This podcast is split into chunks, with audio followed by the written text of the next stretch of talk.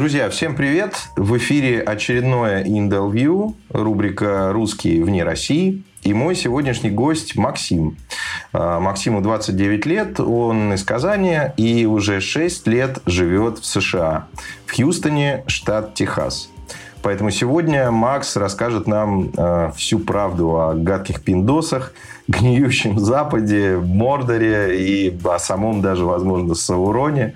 But before that, э, я бы хотел просто поговорить с Максом о его жизни, о его впечатлениях, о переезде и вообще о том, как протекала его жизнь в Казани. Макс, привет, спасибо тебе большое за время и возможность поговорить. Ну, привет. Расскажи, пожалуйста, как складывалась в целом твоя жизнь в Казани до отъезда? Да, довольно-таки было все весело. Я как раз тогда в Казань переехал, чтобы... Ну, поступил в университет, Казанский федеральный университет. Он раньше назывался Казанский государственный. Ну, вот в том году, когда я поступил, в 2010 его переименовали. Поступил на факультет прикладной математики и информатики. Ну, и как бы все, началась студенческая жизнь. Было все новое, интересное. По сравнению со школой, конечно, уровень совсем другой был. И э, случилась с тобой, э, я так понимаю, программа Work and Travel. Расскажи, пожалуйста, э, о программе и как ты в нее попал. Ну, у нас э, в университете как бы преподавали, преподавали английский язык, и так как у меня направление была прикладная математика и информатика, то есть английский язык довольно-таки распространен и везде используется, я решил пойти на курс английского. Там в Казани открылась школа, Насколько я помню, она называлась English First на тот момент. И мой брат мне посоветовал, а почему ты не поедешь по такой программе обмена студентов Work Travel, типа в Америку, и как раз потянешь свой язык в той англоязычной стране и посмотришь новую страну. И после этого как-то я задумался, подал документы, и вот с этого началось интервью, консульство, виза, и потом уже переехал э, на пару месяцев поработать. Слушай, а э, как-то бюрократии много было в участии и в заполнении каких-то там документов, или это достаточно на изи все для тебя прошло? На тот момент довольно-таки было все просто. А, была компания в Казани, которая всем этим занималась. Насколько я помню, туда приходишь, ты, по-моему, платишь какой-то взнос небольшой. Туда входит вот э, взнос за визу, за оформление всех документов. И все остальное они уже сами как бы организовывают, они э, отправляют тебе список компаний, штатов, городов, где ты можешь работать. Потом они организовывают встречу с рекрутингами из этих компаний. Они организовывали это в Москве. Ты на нее едешь, проходишь несколько интервью с разными компаниями. И потом они уже отправляют тебе job offer туда, где ты прошел, на какую позицию. Ты можешь выбрать. И потом уже после этого уже следующий процесс будет э, в консульстве, то есть прохождение интервью и получение визы непосредственно. Окей, okay. а ты как бы оценил свой уровень английского на тот момент? На тот момент, я думаю, у меня был ну, не очень-то хорошим. То есть я как раз тогда начинал обучаться вот в этой школе. Ну, так уж э, простые фразы я мог простой разговор поддержать. Но так более углубленно. Вот к интервью я готовился. То есть, соответственно, я посмотрел, какие компании я бы хотел в каких работать. И там уже, соответственно, подтянул слова, выучил, которые были необходимы. То есть я бы не сказал, что у меня английский был на высшем уровне. Но на тот момент мне казалось, что я знал английский язык и могу поддержать разговор. А что на тот момент ты вообще знал о Штатах? И тебе туда как-то всегда хотелось? Или это было просто спонтанное решение потянуть язык? Если честно, вообще не задумался о Штатах. Все, что я знал об этом, это из фильмов, ну, там, из истории, то, что преподавали. То есть очень минимальные знания были. И, если честно, вообще даже не задумывался о переезде в какую-либо другую страну. Не то чтобы... На тот момент я даже не задумывался просто попутешествовать. Тогда в университете как раз учился, одновременно работал. Ну вот, после того, как брат посоветовал вот эту программу, уже начал больше интересоваться, смотреть видео, как бы изучать эту тему. И было довольно-таки интересно. Тогда на тот момент мне уже захотелось съездить и посмотреть Соединенные Штаты и новую страну, новую культуру. Окей, okay. то есть получается, первый раз ты попал в Штаты по Work and Travel в 2014 году. И ты куда попал в результате? Я поехал в штат Агая. Там есть небольшой город Сандаски, в котором располагается парк развлечений. И вот я в этом парке работал на одном из э, американских горок. Слушай, ну расскажи вообще о впечатлениях, э, может быть, там, ожидания versus реальность. Впечатления я все еще не мог поверить, но вот после того, как мы получили работу, пошел на собеседование в консульство, то есть до того момента я еще даже не был уверен, одобрят мне визу или нет. То есть еще в те времена было сложно получить визу, и я знал, что очень много отказов бывает. То есть после того, как я пошел на собеседование, мне одобрили, вот только тогда до меня как бы дошло то, что ну сейчас уже реально придется ехать. А до этого это как бы, понимаешь, было как мечта. Ну знаешь, там типа думаешь об этом, интересно, конечно, съездить было, но не воспринимаешь, как будто ты действительно поедешь и все это надо будет пройти. Первое впечатление было, конечно, в самолете. То есть 8 часов, я на тот момент еще ни разу не летел, я вылетал из Москвы до Нью-Йорка прямым рейсом. То есть довольно-таки был долгий перелет, намучился. И по прилету самое первое впечатление было в том, что я прилетел где-то в 10 вечера, ну то есть довольно-таки поздно, и у меня должен был быть шаттл до отеля, ну я на него не успел. Когда я из России его еще зарезервировал, там было определенное время, но из-за того, что там пройти через таможенный контроль, документы, там довольно-таки много времени прошло, я не успел, опоздал, и необходимо было поговорить с там с одной женщиной на ресепшене, то есть объяснить мне, что как и как я могу попасть на, попасть на следующий шаттл. Вроде я ей сказал, объяснил то, что мне нужно было, и она, как я понял, меня поняла. Но то, что мне ответил, я совершенно ничего не понял.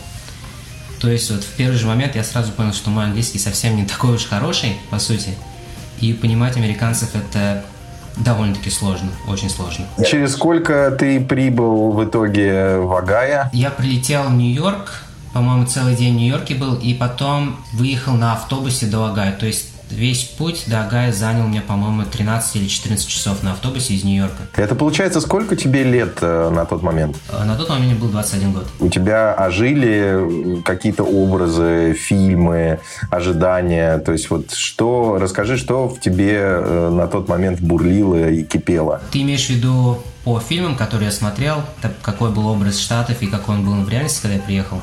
Да вообще просто о своих впечатлениях. Вот ты в 21 год э, попал, собственно, в Big Apple, да, в Нью-Йорк, пусть там вечером, пусть ты провел там один день, потом ты приехал в Агая, и все-таки, согласись, ну, у нас не, не каждый день э, люди э, находят себя там в Штатах. Поэтому вот свои ощущения можешь описать в 21 год на тот момент, когда, например, там первое время, первые дни, то есть что, что у тебя тебя творилось внутри, в голове? Ну, было довольно-таки все интересно, все новое.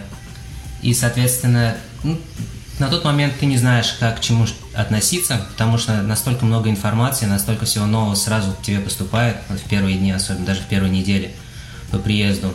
Там разные люди, э, как они разговаривают, как вообще все выглядит, как э, на улицах, там все эти э, метро, все надписи, все указатели совершенно иначе, совершенно другое.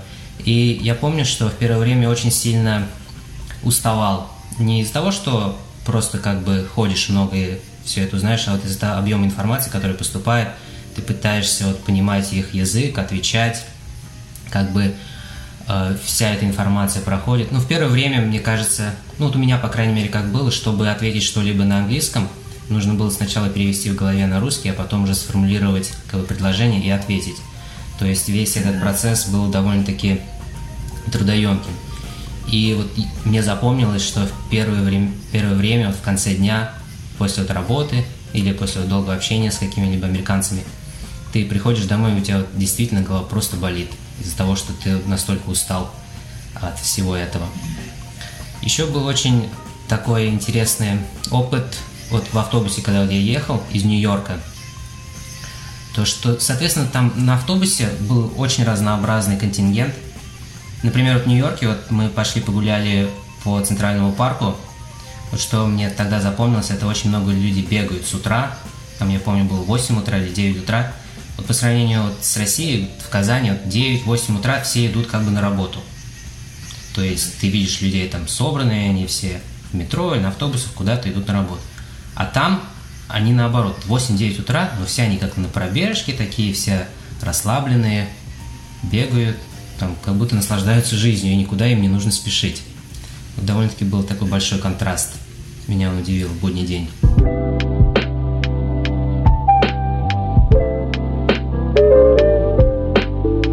Подскажи, в итоге ты был там один э, русскоговорящий или все-таки какие-то ребята у тебя там были, друзья уже, или прям в одиночку? Из Казани я поехал в одиночку, но вот эта вот компания, которая отправляет всех студентов по Work and Travel, она связала нас, ну, меня, по крайней мере, с одной девчонкой из Ижевска, которая тоже ехала в тот же парк, э, в то же время. То есть мы прилетели в Нью-Йорк по 11, но потом в Нью-Йорке э, встретились, и уже из Нью-Йорка вместе вдвоем мы поехали э, в Агаю.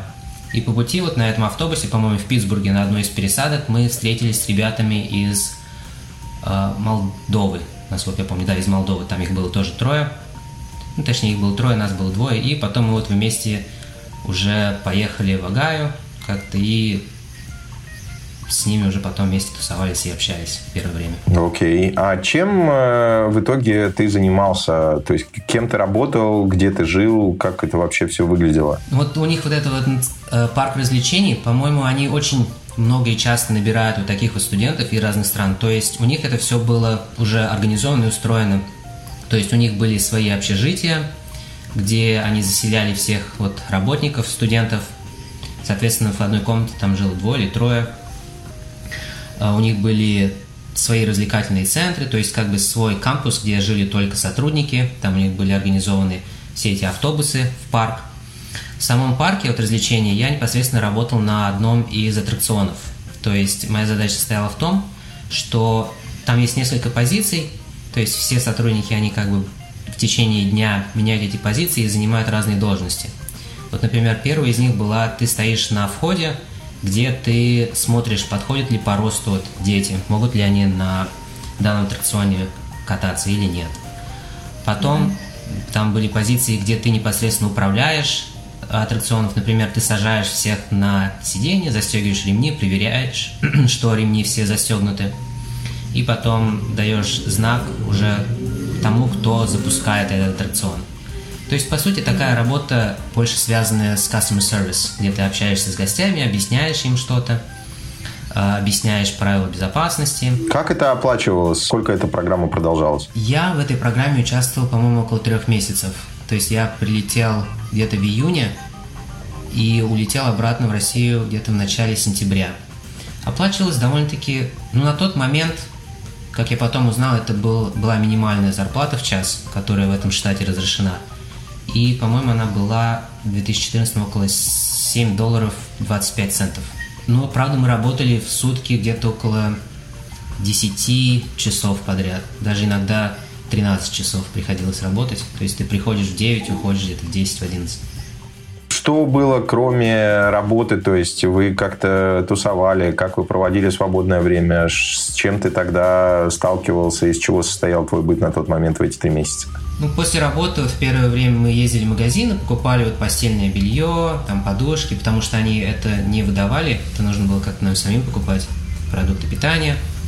Но потом уже, когда более привыкли, обосновались, мы... там был клуб, где собирались все сотрудники, был как бы рекреационный центр, где можно было играть настольный теннис, бильярд, там разного рода игры. Сама вот эта компания Cedar Point – назывался вот этот э, парк развлечений, они для сотрудников устраивали такие туры. То есть ты мог заранее на них записываться, где, например, на два дня, ну, точнее на один день, с утра ты выезжаешь в другой город, например, в Чикаго или тот же Нью-Йорк, на Ниагарский водопад.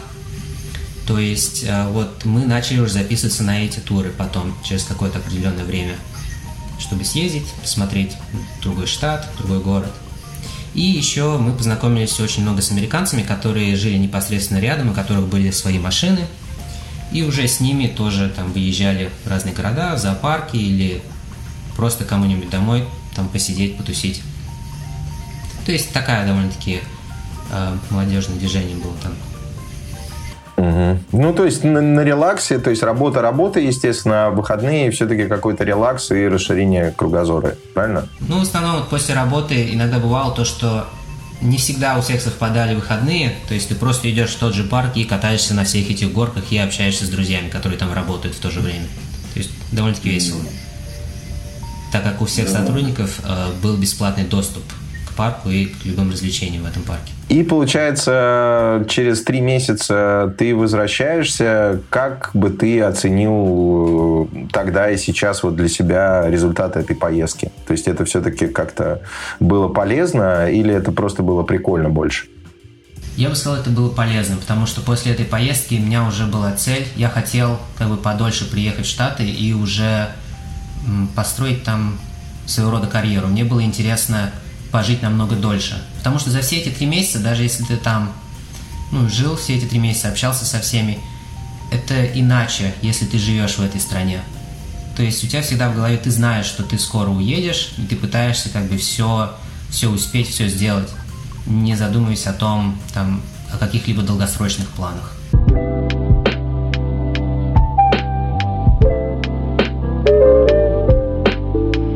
Что тебя больше всего впечатлило? Почему ты захотел э, снова поехать в Штаты? Сложный вопрос. На данный момент я уже не помню, но мне понравилось то, что уровень сервиса был намного лучше. То есть все чисто везде.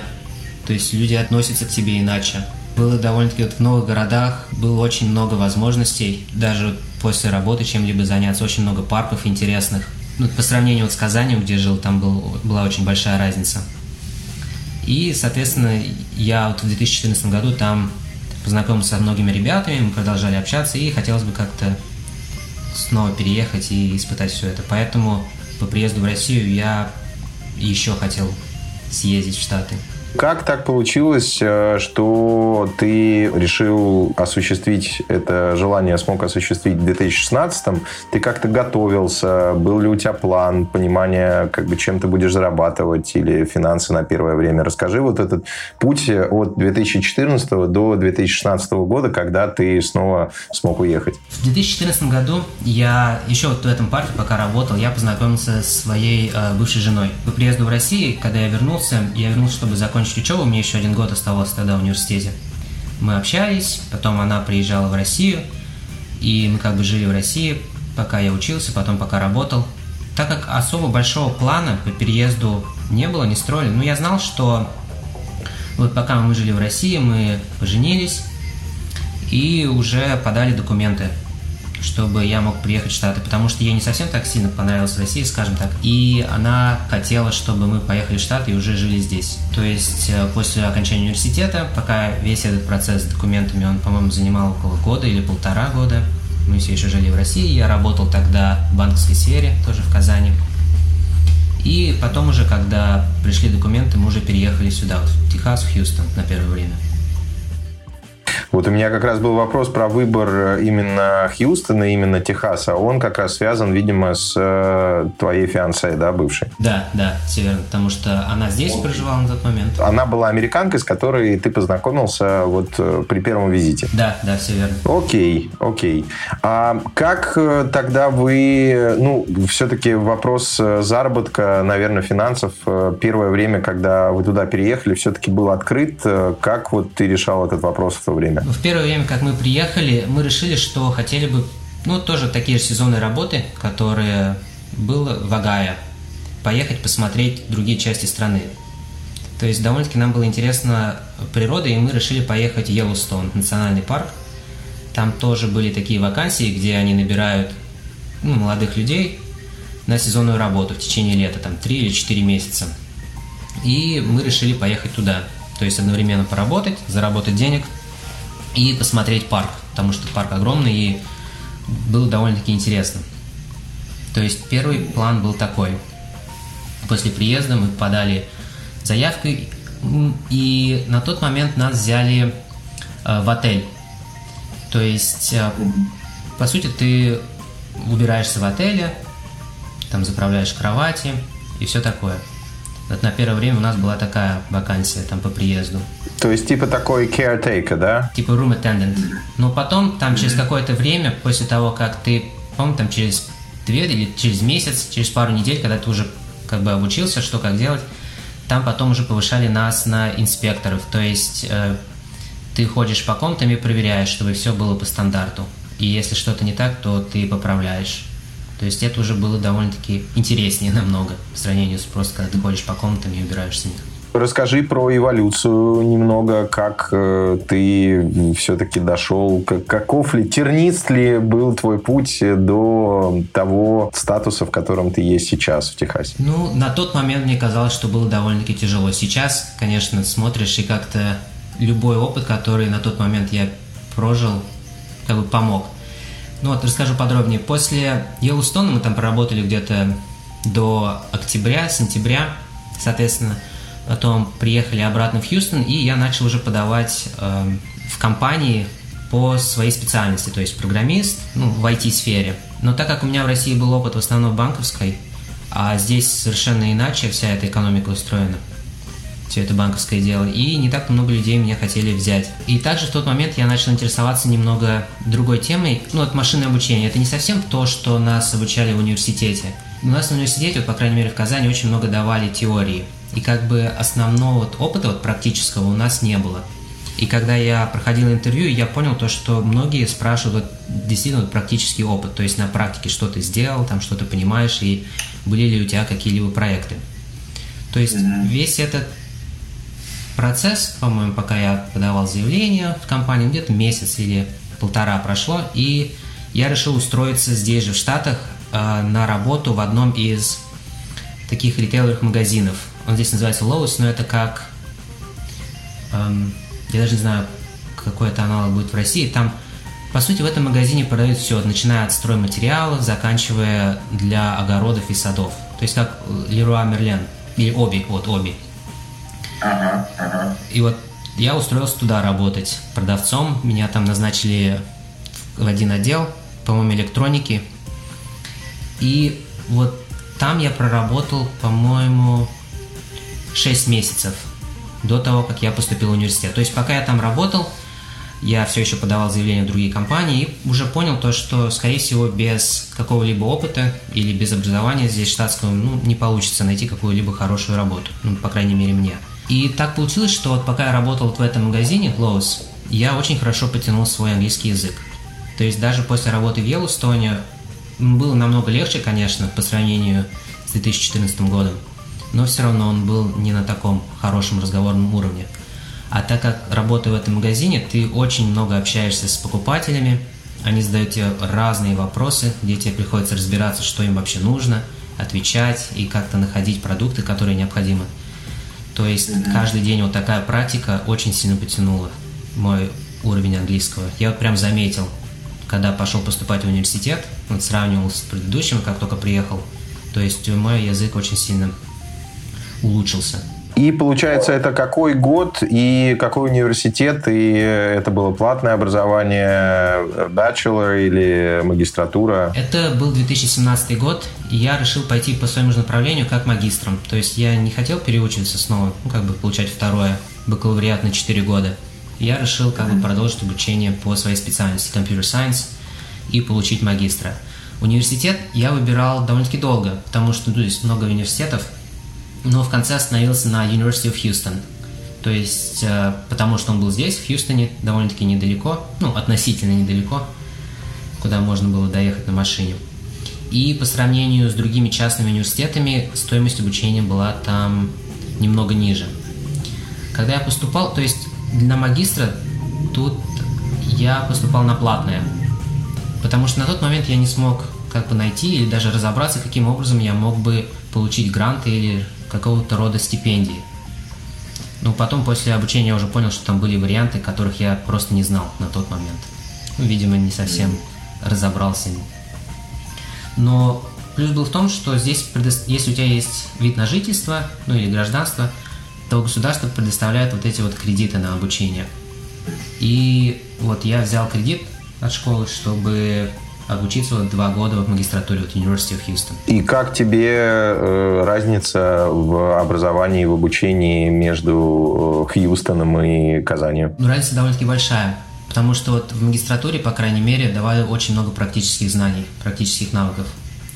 То есть не то, что тебя гоняли по теории, там была немного теория, но в основном все эти проекты, которые тебе задавали на дом, было очень много э, программирования, и очень много нужно было самостоятельно изучать.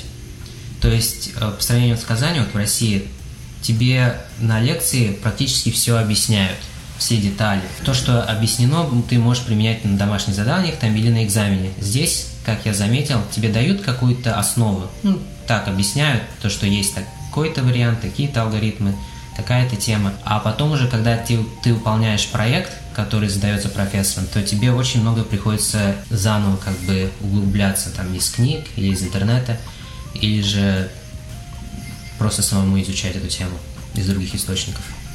Вот это была, по-моему, большая разница, я заметил. Получается, что тебе приходилось э, наверняка и работать, да, чтобы как-то оплачивать обучение, выплачивать кредит. Да, я как начал обучаться, я ушел вот с этой э, словости с компании, потому что там график работы был довольно-таки... Ну, в течение дня надо было там работать, а у меня одновременно были пары в университете, то есть я никак не успевал там из университета приехать в магазин, а потом обратно и еще учитывая все эти домашние задания. То есть домашние задания довольно-таки были э, тяжелыми, то есть приходилось уделять много времени. И в тот момент я устроился на работу в самом университете. Там одна из моих знакомых сказала, что открыта вакансия на веб-разработчика. Там же в, в университете, на кампусе. Я подал документы и меня взяли. То есть там, опять-таки, в чем был плюс, что я мог свое расписание сам подстраивать под свои э, пары, под свои лекции. То есть в этом плане было очень-очень удобно и было очень рядом. То есть, когда у меня не было лекции, я мог прийти поработать, и когда мне нужно было уйти на какую-либо пару или лекцию, я мог спокойно уйти. То есть с этим проблем не было.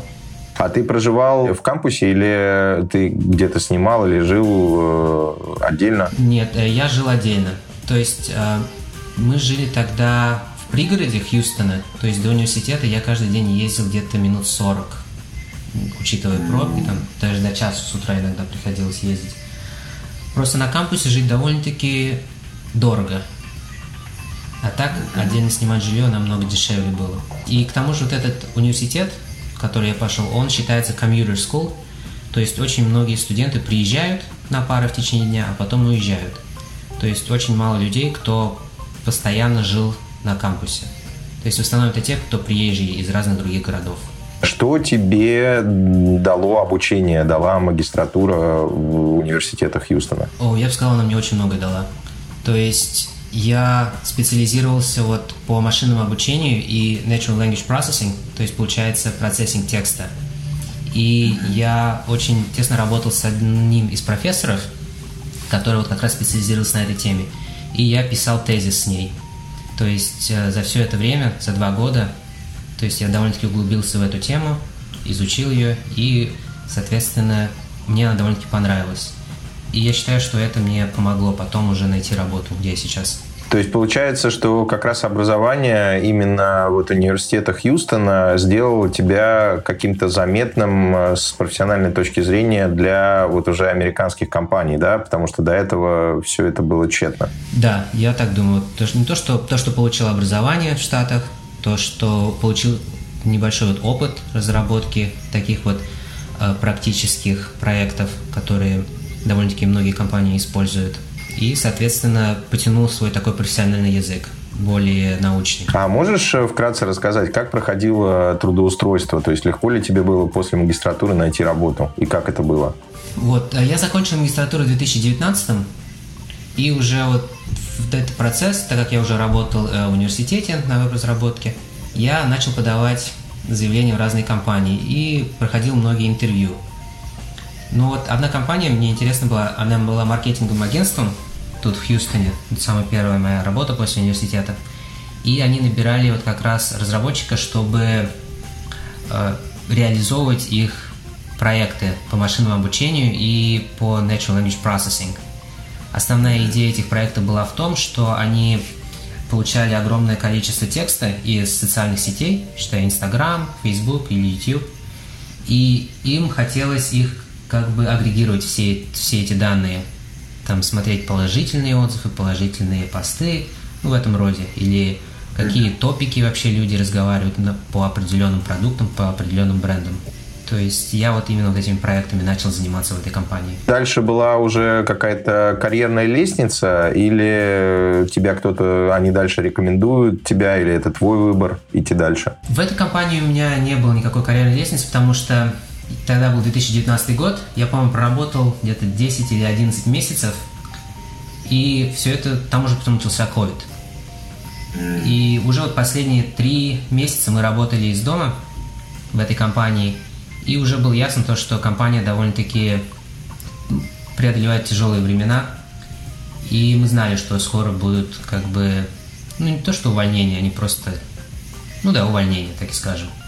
И вот я как раз попал под одну из этих э, волн, когда меня уволили и сказали то, что ну все, типа, мы не можем держать этот отдел, больше он нам не нужен, в этом роде. И тогда был как раз 2020 год, вот лето, как раз когда в разгаре был COVID, все сидели из дома. И тут в Штатах они очень сильно повысили пособие по безработице. То есть очень многие люди, вот, например, те, кто работал вот в ресторанах, там официантами, ну, на таких э, почасовых работах, они просто уходили с работы, потому что они могли зарабатывать намного больше, сидя дома. И получая вот эту пособие по безработице. А тебе выплатили какое-то выходное пособие или там просто сказали «до свидания» и все? А, нет, мне не выплатили, потому что это не было в моем контракте. Я был вообще контрактником на этой, в этой компании, то есть я считался как бы, я работал сам на себя и просто предоставлял им услуги. То есть ты был на аутсорсе как бы, да, получается?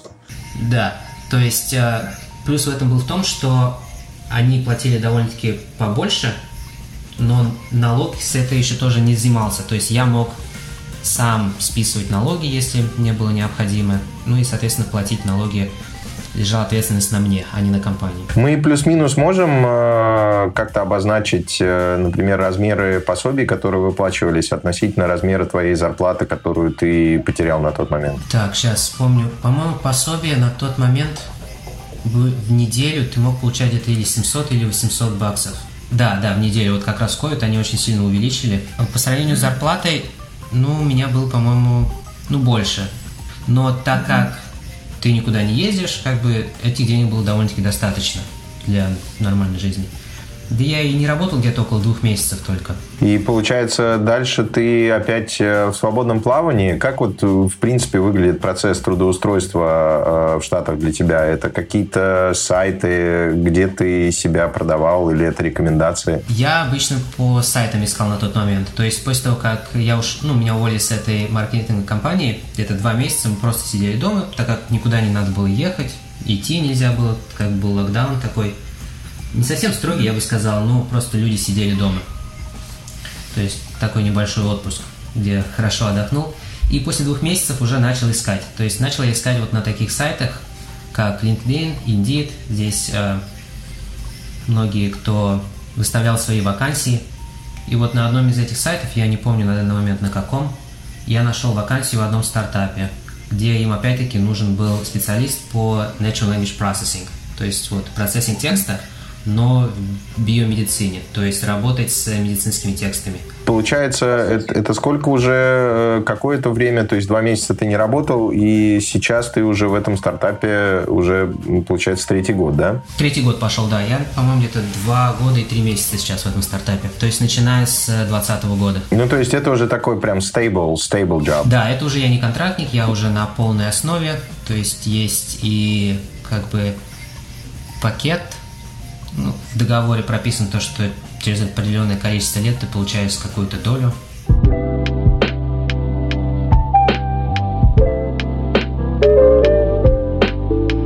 Можешь вкратце рассказать э, суть э, стартапа, то есть в чем э, суть проекта э, того, что делает твоя компания? Да, конечно. Вот я уже упоминал то, что мы занимаемся в основном в биомедицинской сфере. Например, врачи когда приходит пациент, они всегда пишут свои записки. То есть, где они описывают состояние пациента, какой диагноз они поставили, направляют на какие-либо исследования в лаборатории или же на рентген. И потом все эти э, результаты, опять-таки уже другие врачи снова делают свое описание. Там, например, у него повышен какой-то показатель, или вот на рентгене они нашли какую-то какую-то вещь, которую нужно там больше проверить или же больше уделить внимание. И вот если ты посмотришь во всех этих э, больницах, госпиталях, очень много такой информации. И не всегда люди могут все это прочесть. Например, очень много фармакомпании, когда они делают какие-либо исследования своих препаратов, им нужно набрать определенное количество пациентов с определенными генами, например, с определенной историей болезней, с определенными показателями. Чтобы все это делать, они используют вот такие вот алгоритмы, где ты автоматически можешь э, пройти по всему этому тексту, выделить основные тезисы, основные болезни или же показания и уже агрегировать их, например. И это как бы ускоряет процесс набора клиентов. Также это ускоряет процесс для каких-либо диагностик. Например, если есть у тебя какие-то болезни за всю свою историю или какие-то гены, которые выявлены были, у тебя может быть предрасположенность к определенным болезням. И все это можно как бы классифицировать и с какой-то долей вероятности предсказать, чтобы ты мог сделать там, например, какой-то ранний анализ и уже выявить определенную болезнь на ранней стадии, а не запускать ее дальше. Это самостоятельная компания или это какой-то модуль или решение больше для B2B? Там очень много у нас, ну, не, не сказал, что очень много, у нас несколько продуктов, на которые могут быть использованы для всего этого, что я описал. Но основное наше ядро – это вот алгоритмы и наш опыт работы вот с текстом и с этими алгоритмами – где, например, к нам приходит клиент и говорит то, что, например, у меня есть доступ данным очень многих пациентов с определенными заболеваниями рака. И они хотят узнать, в какой момент за историю болезни начинается у пациента ухудшение. И понять тенденцию, да, соответственно, выявить корреляцию и тенденцию, да, в сроках между разными пациентами. Да, да, да, все верно. И как бы это все визуализировать а, в каком-либо приложении или на сайте, чтобы все это было видно. И, соответственно, мы все вот наши алгоритмы мы подстраиваем под определенные данные, тренируем модели, разрабатываем само это приложение и уже потом предоставляем это приложение нашему клиенту за какую-то лицензию. Ну, это круто. На самом деле, биомедицин, по-моему, сейчас на бешеном подъеме. Это, мне кажется, очень востребовано и востребовано на десятилетия вперед, мне кажется. Поэтому это, конечно, big hit. Я, я бы тебе так сказал. Какая твоя роль э, в целом в проекте? У меня сейчас как роль является тим лида, где я на нескольких проектах сейчас сижу. То есть, так как у нас стартап, у нас не так много людей, и поэтому каждый разработчик, он везде участвует во всех проектах, где необходимы его навыки. А, я непосредственно работаю очень тесно с одной из фармакомпаний, которые, которые предоставляют на очень большие как это сказать? Массивы данных? Да, то есть у них, они недавно выпустили один препарат, который очень успешен и который увеличили их прибыль там.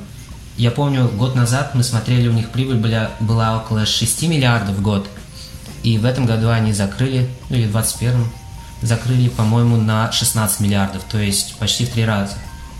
Выросли. Иксами, иксами прям, вау. Да. И, соответственно, у нас был, стало очень много проектов. Но у этой фармакомпании у нас очень много проектов. Один, многие из них связаны с...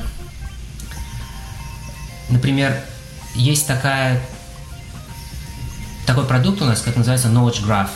То есть это граф э, знаний. Я не знаю, как это перевести на русский язык.